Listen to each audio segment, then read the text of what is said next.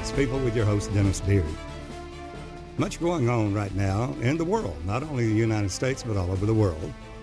And basically, we need to go back to the tenets of faith. What does the rule book say? If God created man in his own image, then obviously we should obey God, our Creator. He gave us 66 books in the Word of God, an instruction book, if you will, showing us the way, the truth, and the life. But we have to adhere to it, not only being a reader of the Word and hearing it, but we must be a doer of the Word. But some things seem hard, and some things are hard to be understood. Just as Peter talking about Paul, the revelation given to him, of some things, things of faith, which are hard to be understood, but those that wrestle these scriptures bring it upon themselves swift destruction. Now we know that God is love, and we know that Jesus said, "Suffer the little children, forbid them not." He loves the little children. But there are disobedient children that will fall upon the wrath of God, upon the children of disobedience. The wrath of God upon the children of disobedience. So as we take a look at some scriptures, and we'll read it right out of the Word of God, and see that happy is a man that hath his quiver full of children. And why is he blessed? He is blessed of the Lord. But we'll also see that we are to train up our children in the way that they should go, in the admonition and nurture of God. And when they're older, they will not depart from it.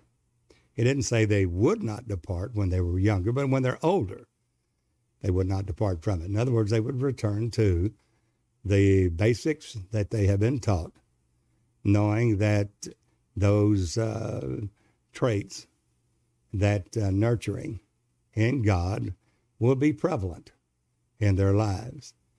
But it has to be born again. The individual has to be born again. And somebody said, well, why? If we are made in the likeness and image of God, and we do retain the residue of the Spirit, even though after the fall, there's some good traits, but the very essence in a human being is disobedience. We're going to see that Paul said, therefore, in my members, that is flesh, there is a law of sin and death. Therefore, in my members, in my flesh, dwelleth no good thing, and only God is good. So sin separates us from God, and we're after the old Adamic nature. Now, as we read the Word of God, we'll see that children are a blessing, and we want to emphasize that.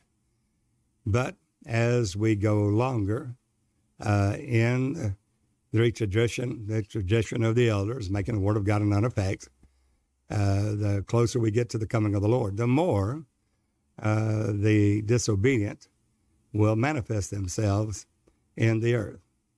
Evil men and seducers will wax worse and worse, and we'll see these things. They'll be disobedient to parents, unthankful, unholy, lovers of pleasures more than lovers of God. This we're seeing in today's society and all over the world, in every nation, in every country, and every continent.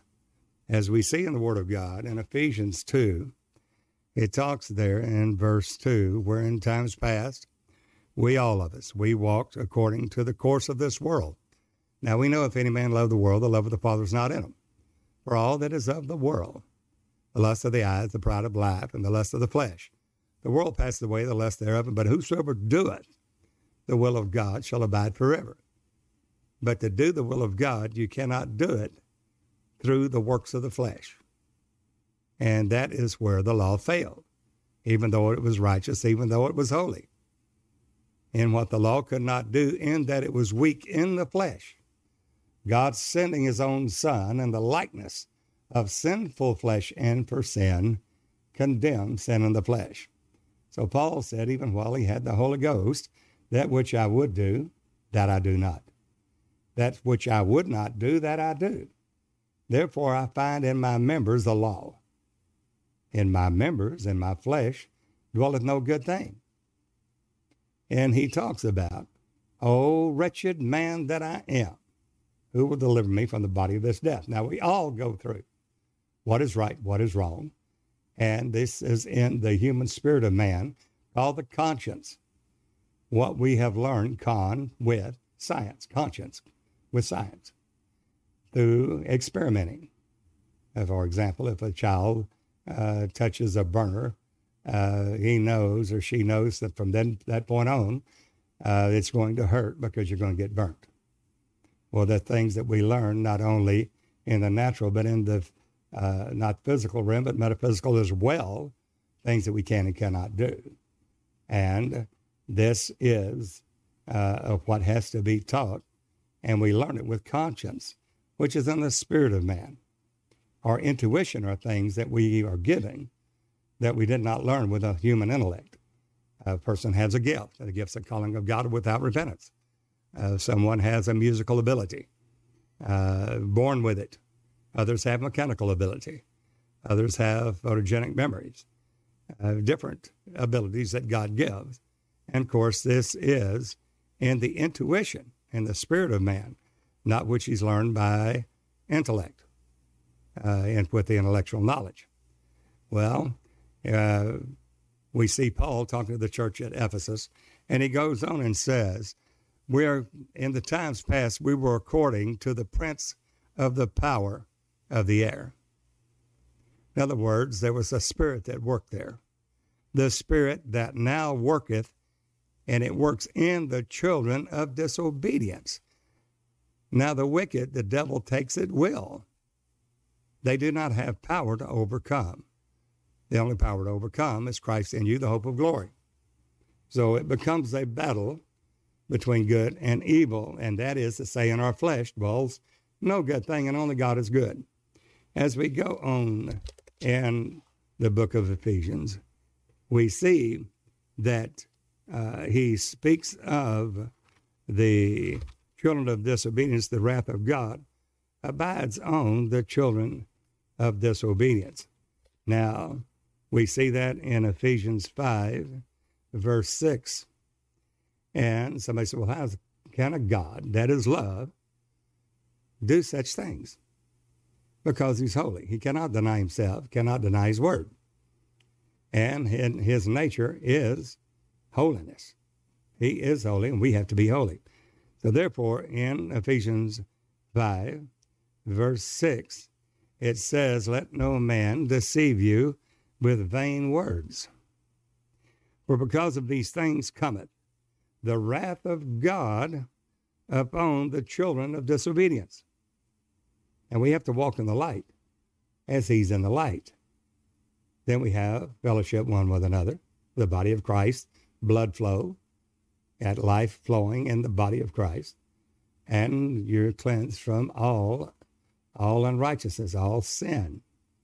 Well, when we take a look at the blessings of the children that God gives through childbearing. And we see in Proverbs that the Lord is saying the blessings there in Proverbs 17. And it says in Proverbs 17, verse 6, children's children are the crown of old men, and the glory of children are their fathers. Very, very good thing.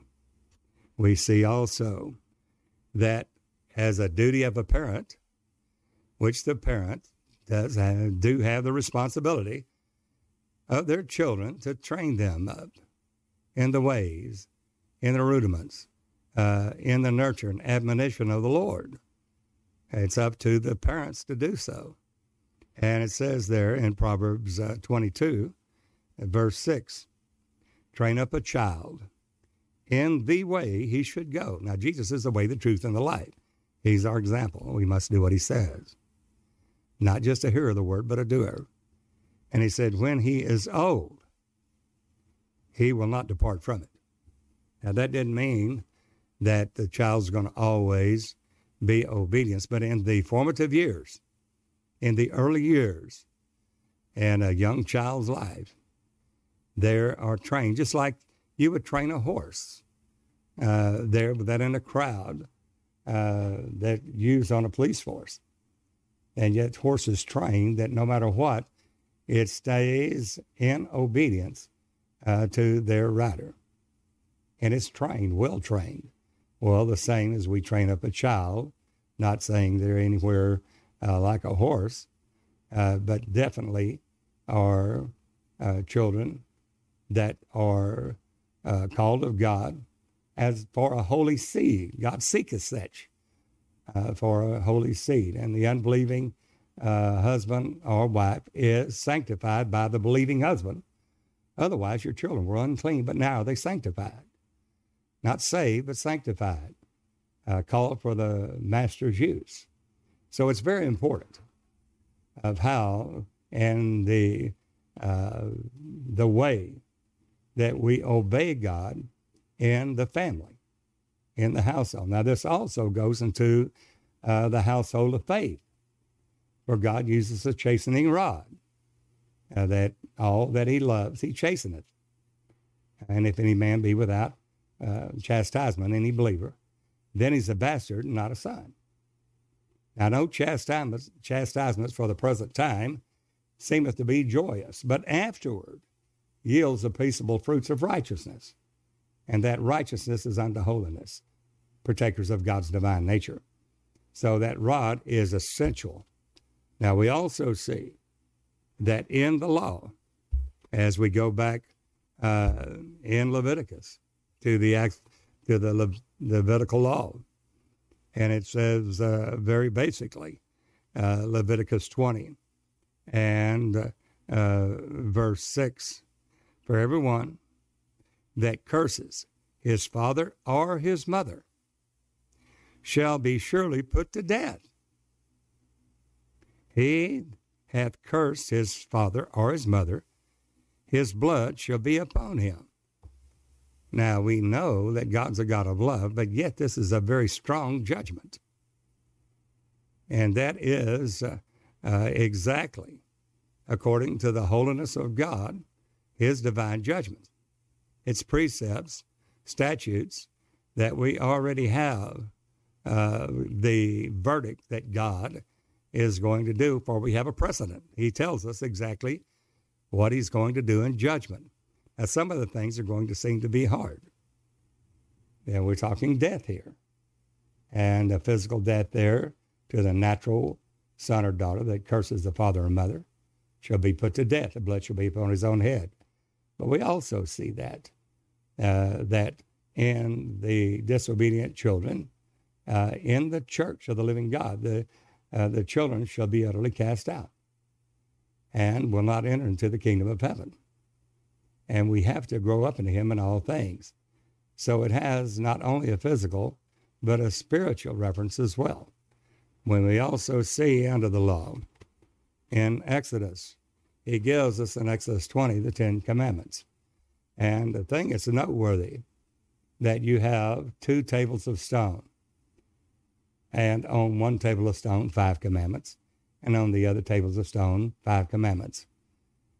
But there is a unique order there that 4 commandments are toward God, the first 4, and then the last 6 are toward mankind. But we find in the 5th commandment to honor your father and mother, that your days may be long upon the earth.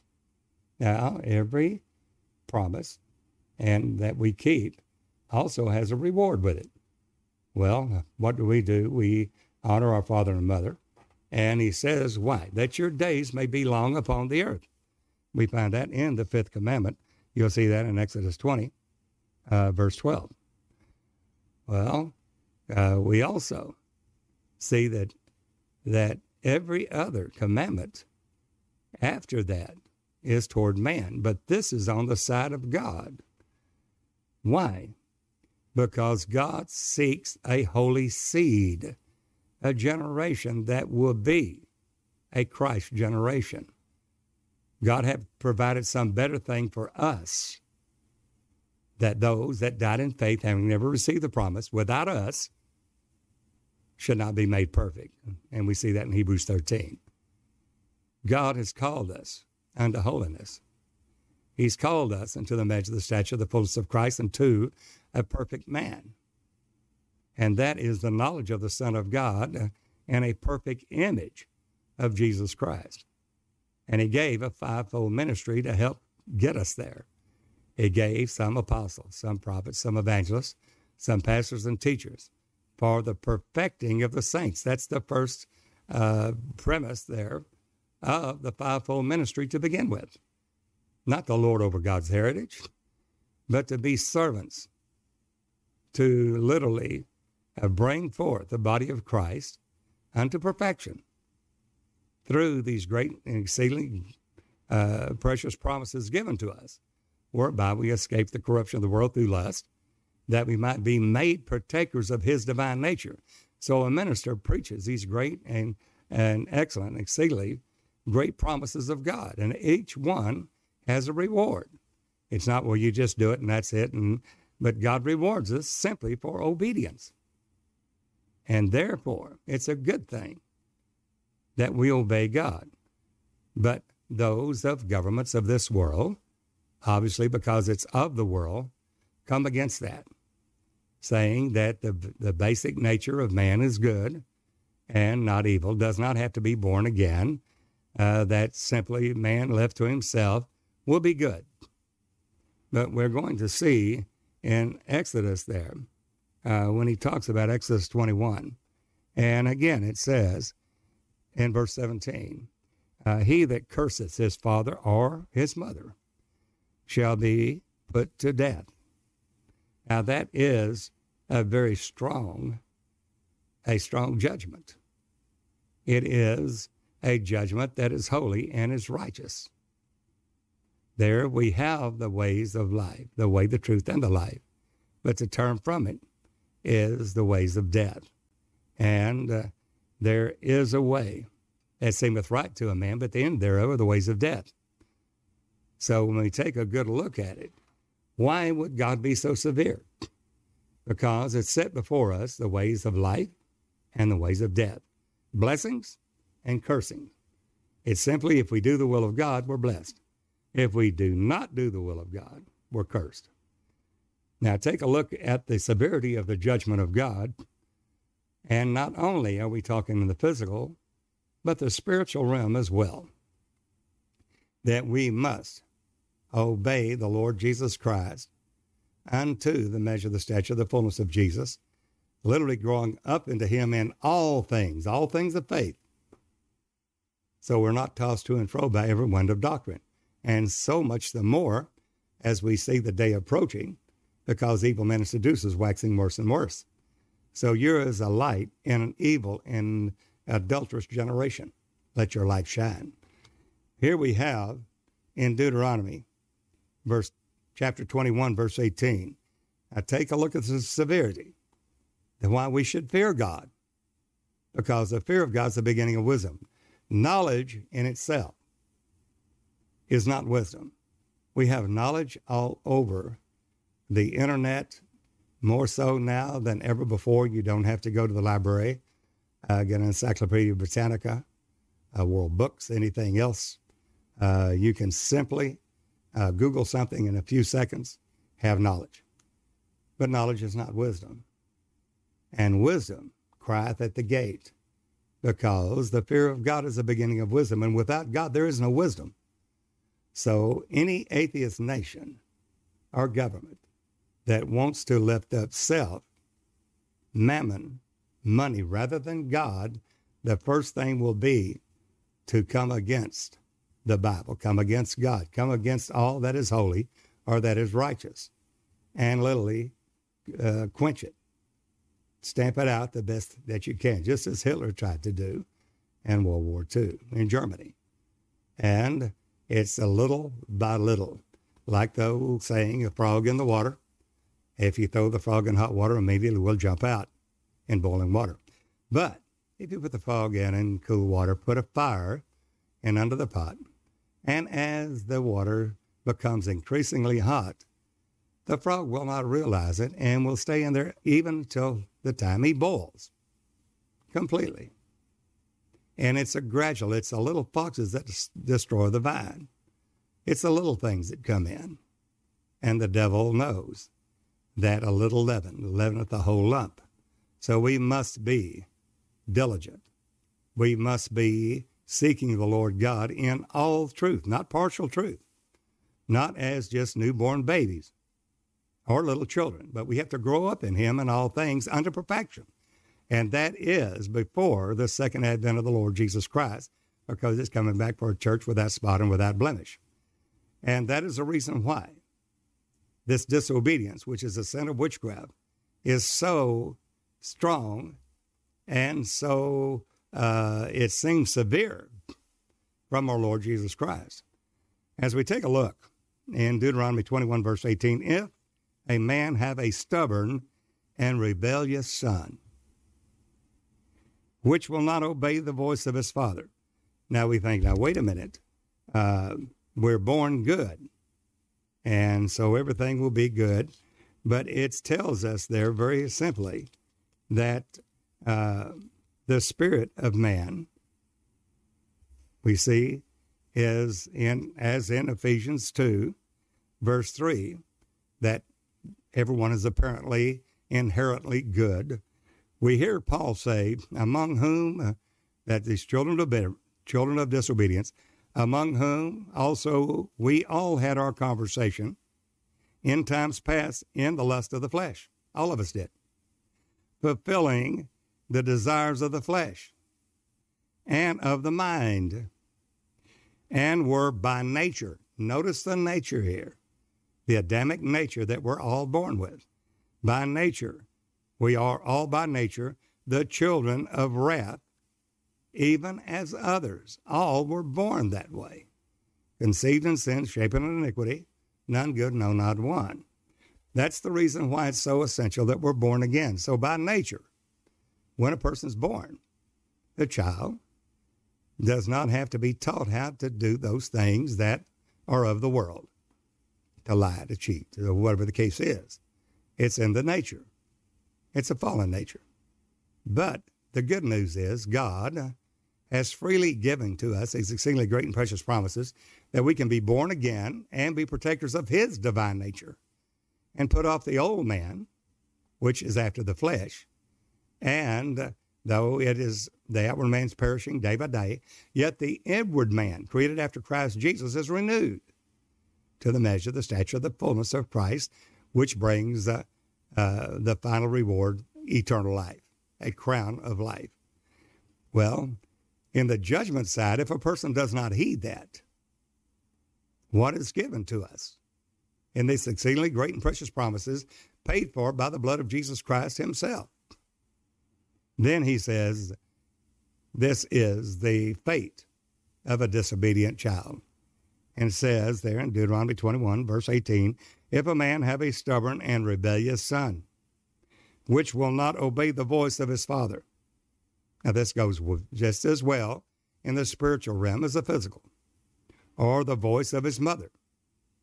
And that when they have chastened him.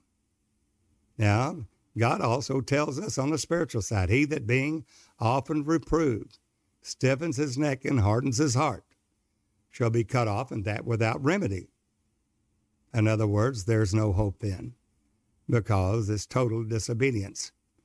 Well, the same here, that after you have chastened this child and he will not hearken unto them, to the mother or the father, then shall his father and his mother, both of them, will lay hold on him and bring him out unto the elders of his city and unto the gates of his place.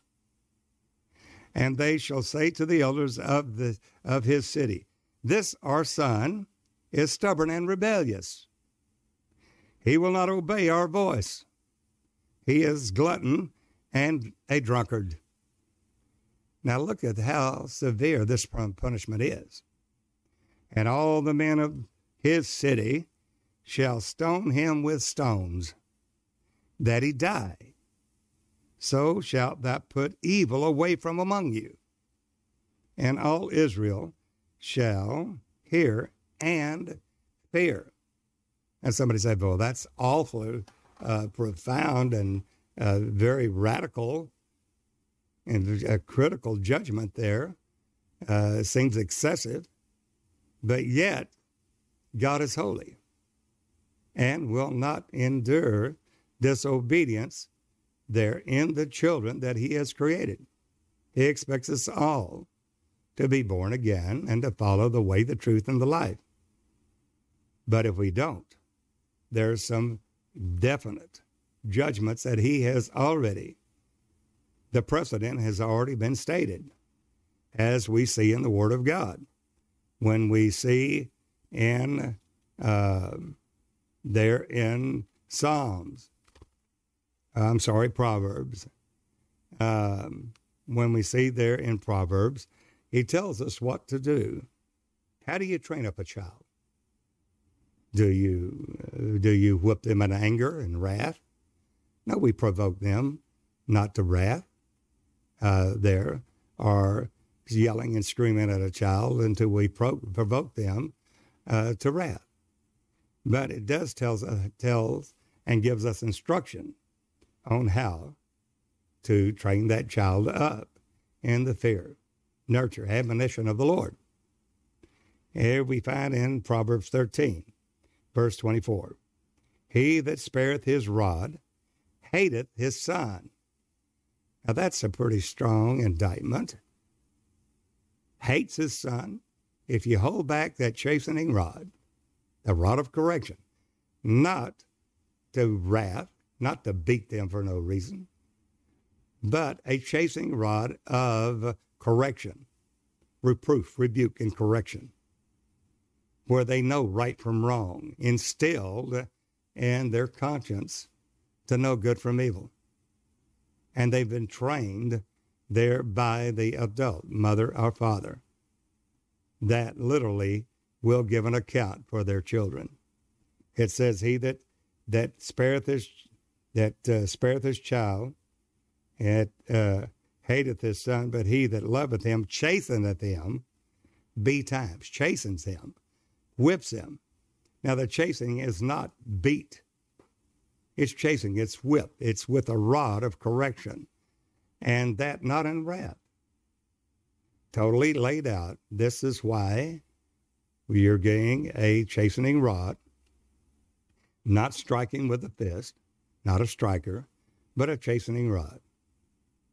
And this is why you're getting this chastening, because you disobeyed this or that. The rules have to be set forth. You cannot just whip a child, and God does not whip us or chasten us without giving us the right way, the truth, and the life. He says to take a very base kind of analogy. We have a young son, let's say 6 years old. We tell the son, do not play in the street, and because if you do, you could get run over by a car. Well, it tells you why you're not playing in the street. For your own protection, you could get run over by a car, so therefore don't do it.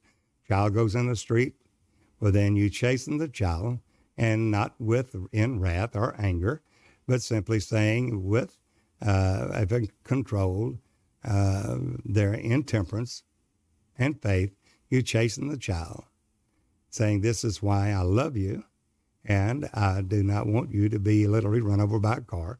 So I'm going to chasten you. And that not with a beating, but chastening rod.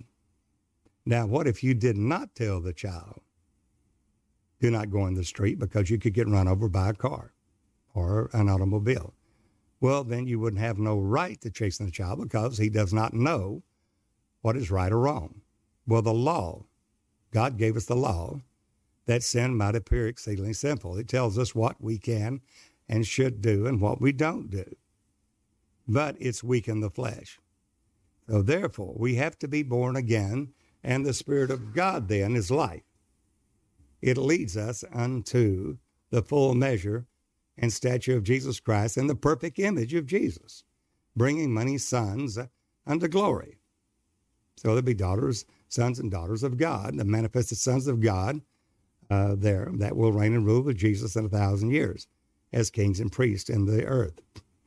So he that spareth his rod hateth his son.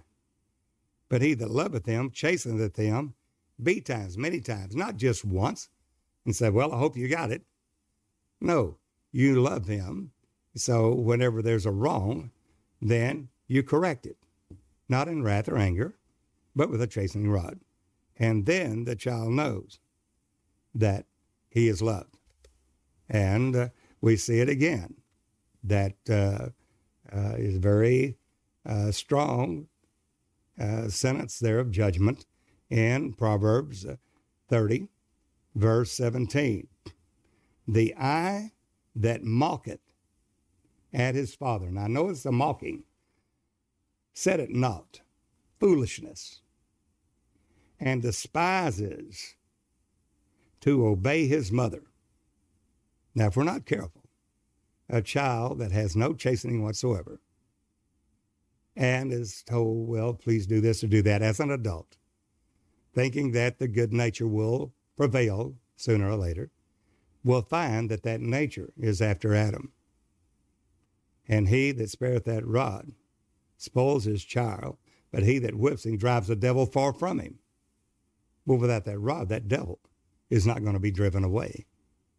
And this is where that we, and as well as all nations that go in that basically man is good, not realizing that there is a way to train up a child in the fear and nurture of the Lord Jesus Christ, not in a way of wrath or anger, but in nurturing and love with the rod.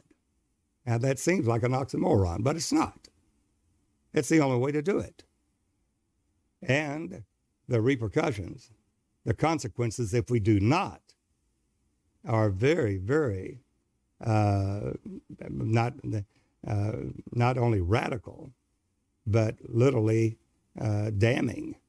As we see here, it says, the eye that mocketh at his father and despises to obey his mother. It's despicable to them. It's foolishness to that child. The ravens of the valley shall pluck it out, the eyes of the children. The ravens shall pluck it out. And the young eagle shall eat it. Now, it goes from ravens to eagles. Now, that seems almost too excessive. A raven's going to pluck out the eyes, keep plucking at it, and then an eagle's going to eat the eye. Well, when we talk about the eyes, notice it didn't say plural. It said the eye. Well, if thine eye be single, thy whole body's full of light.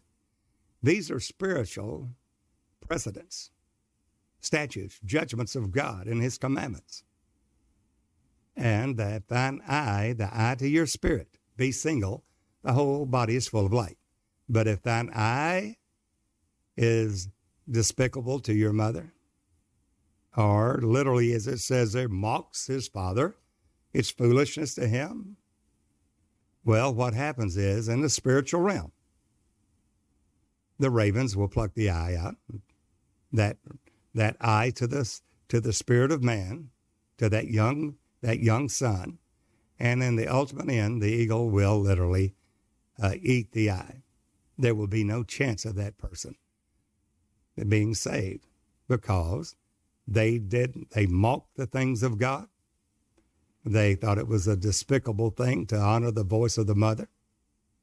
And just like when Elisha saw Elijah go up, and we're in that Elijah time, and then that Jesus ministry, the work of the ministry time now, Moses and Elijah, that new thing that God is doing and making new wineskins for the new wine, not in Pentecost, but in tabernacles and the Feast of Trumpets, the ministry voice of Jesus.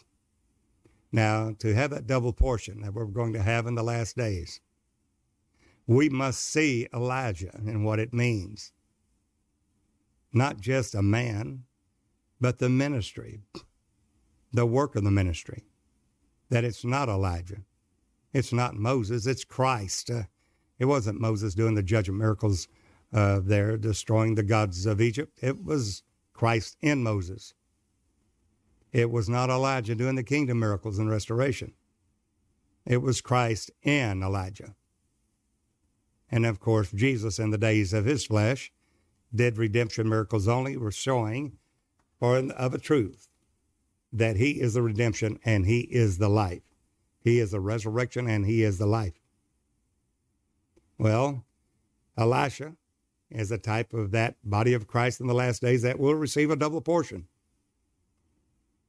And we're seeing this ministry. And he says, Elijah said, if you see me go up. Notice, he's already been over Jordan. He's in that new thing. And he said, if you see me go up, you will have a double portion, Elisha. Elijah, Elohim is Jehovah. It's a revelation of Jesus. Then Elisha, God is salvation. That is the final consummation of it in the fullness of the measure of the stature of Jesus Christ, in and through the body of Christ. And Elisha, when it came time for Elijah to go up, the chariots, there in a whirlwind, came and picked up Elijah and carried him up there into the heaven. Now, Elisha saw it. He understood what it is. What just saying that we must understand in the body of Christ what it is. In this time of Elijah must first come and restore all things. Just as Jesus said on the Mount of Transfiguration in Matthew 17. He will restore all things, the time of restitution of all things, for the heavens must receive Jesus until the times of the restitution or restoration of all things. Jesus is not coming back until all things of faith are restored and to the fullness of the measure of the stature of Jesus Christ. Unto a perfect man, because the Lord Jesus is not coming back for a church that is still carnal, backbiting, envy, strife, hate, malice. They're still carnal, be carnally minded is dead. He's coming back for a church without spot, without blemish, perfect in all her ways, that has made herself ready, and a perfect image of Jesus Christ. Elisha sees this. And as Elijah is taken up by a whirlwind into the heaven, he says, my father, my father. That's a small case F. You're not a little child. You're not a newborn baby or a little child. You're not a young man. You're a father. My father, my father. The chariots of Israel and the horsemen thereof. The chariot or the cherubim. The horseman is the rhema that is revealed in and through the body of Christ. It's the faith that pulls your chariot of Logos, the things that you have learned in faith. The Rhema is your doing of it. That is the chariots of Israel and the horsemen thereof. It is the new thing that God is doing.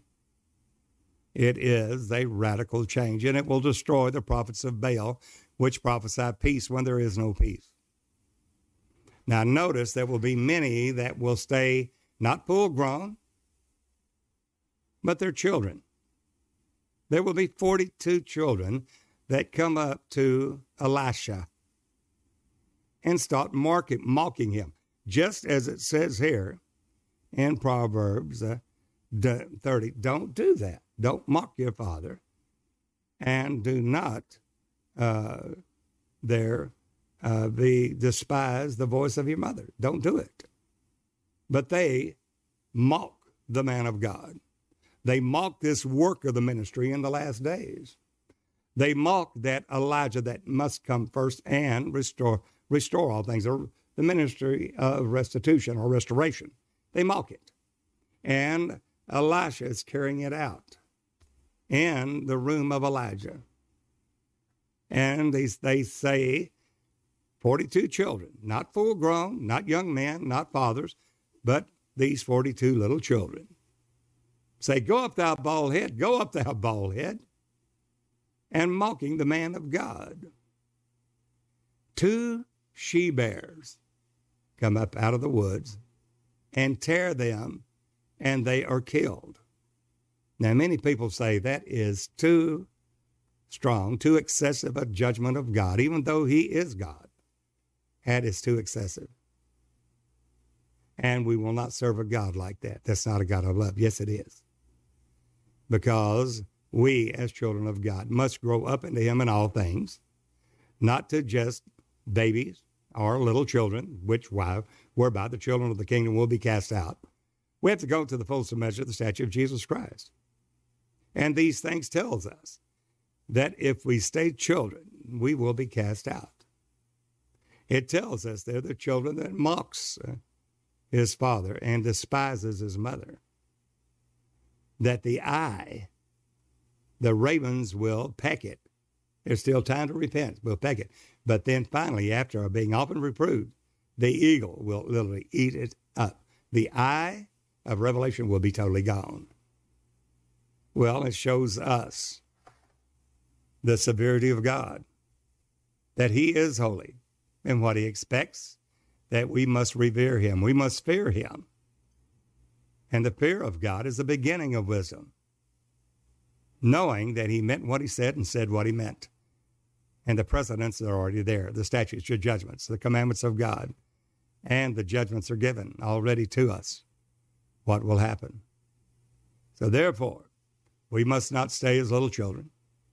We must go on to the measure of the stature of the fullness of Christ unto a perfect man, and that is growing up into Jesus in all things of faith, so that we're not tossed to and fro by every wind of doctrine, which will literally prevail in the earth as seducing spirits and doctrines of devils, insomuch that if it were possible, the very elect would be deceived by signs, miracles, and lying wonders, which they will have the power to do. So we need to give the most earnest heed. Now, if you have children, this works as well in the physical realm. There's only one way to do it, and that's in raising your children in the fear, nurturing, and admonition of the Lord. There's no other way. Now, no parent likes to chasten their child, but we do it because we love them, and we don't want them to perish with the world. God does the same with us so that we will not perish with the world. So it will bring forth the peaceable fruits of righteousness. So let us all give the more earnest heed to these things which we've heard, lest at any time we let them slip. And take heed lest a promise slip any of us, that we should seem to come short of entering into his rest, that eternal Sabbath, that sabbatical, that still remaineth for the children of God. Well, if the Holy Ghost has spoke to you, you feel the witness of this, there we need to turn back to the living God, for he has torn, he'll heal us. He has smitten, he will bind us up. We're seeing the judgments of God in the earth, not to destroy mankind, but to get our attention, to return back to God, the true God and eternal life. Not a trinity, not a binary, not a binitarian of the two-ness or a oneness, but that the man is God, always has been God, and will be God, and there is none other. Jesus is the Lord, our Savior, God, our Redeemer. That's Jesus Christ. We must get the truth and receive the true doctrine of Christ. And if any man abide not in this doctrine of Christ, he hath not God. 2 John 9. He is the Father of glory, and we are growing up into him in all things of faith. That is the testimony of Jesus. The Spirit beareth witness with your spirit. We'd like to meet you. God bringing us into one now. We'd love to preach at your church. We love to have communion with you. We love to lift up the Lord Jesus Christ there with you and get to know you that labor among us. There, give me a call. Dennis Beard, that is 903-746-4885. You can write to me, Dennis Beard, Post Office Box 2906, Longview, Texas, zip code 75606. You can message us over our websites, sealinggodspeople.org, sealinggodspeople.com, or dennisbeard.org. We want to thank all of you for your prayerful support and your generous offerings, whereby we are able to keep the podcast coming to you over the air of Sealing God's People, which we received of the Lord on the 19th of January, 2019. And we've done our best to obey that in bringing this to you over the podcast. Until the next time, this is Brother Dennis Beard saying, behold, the real Jesus.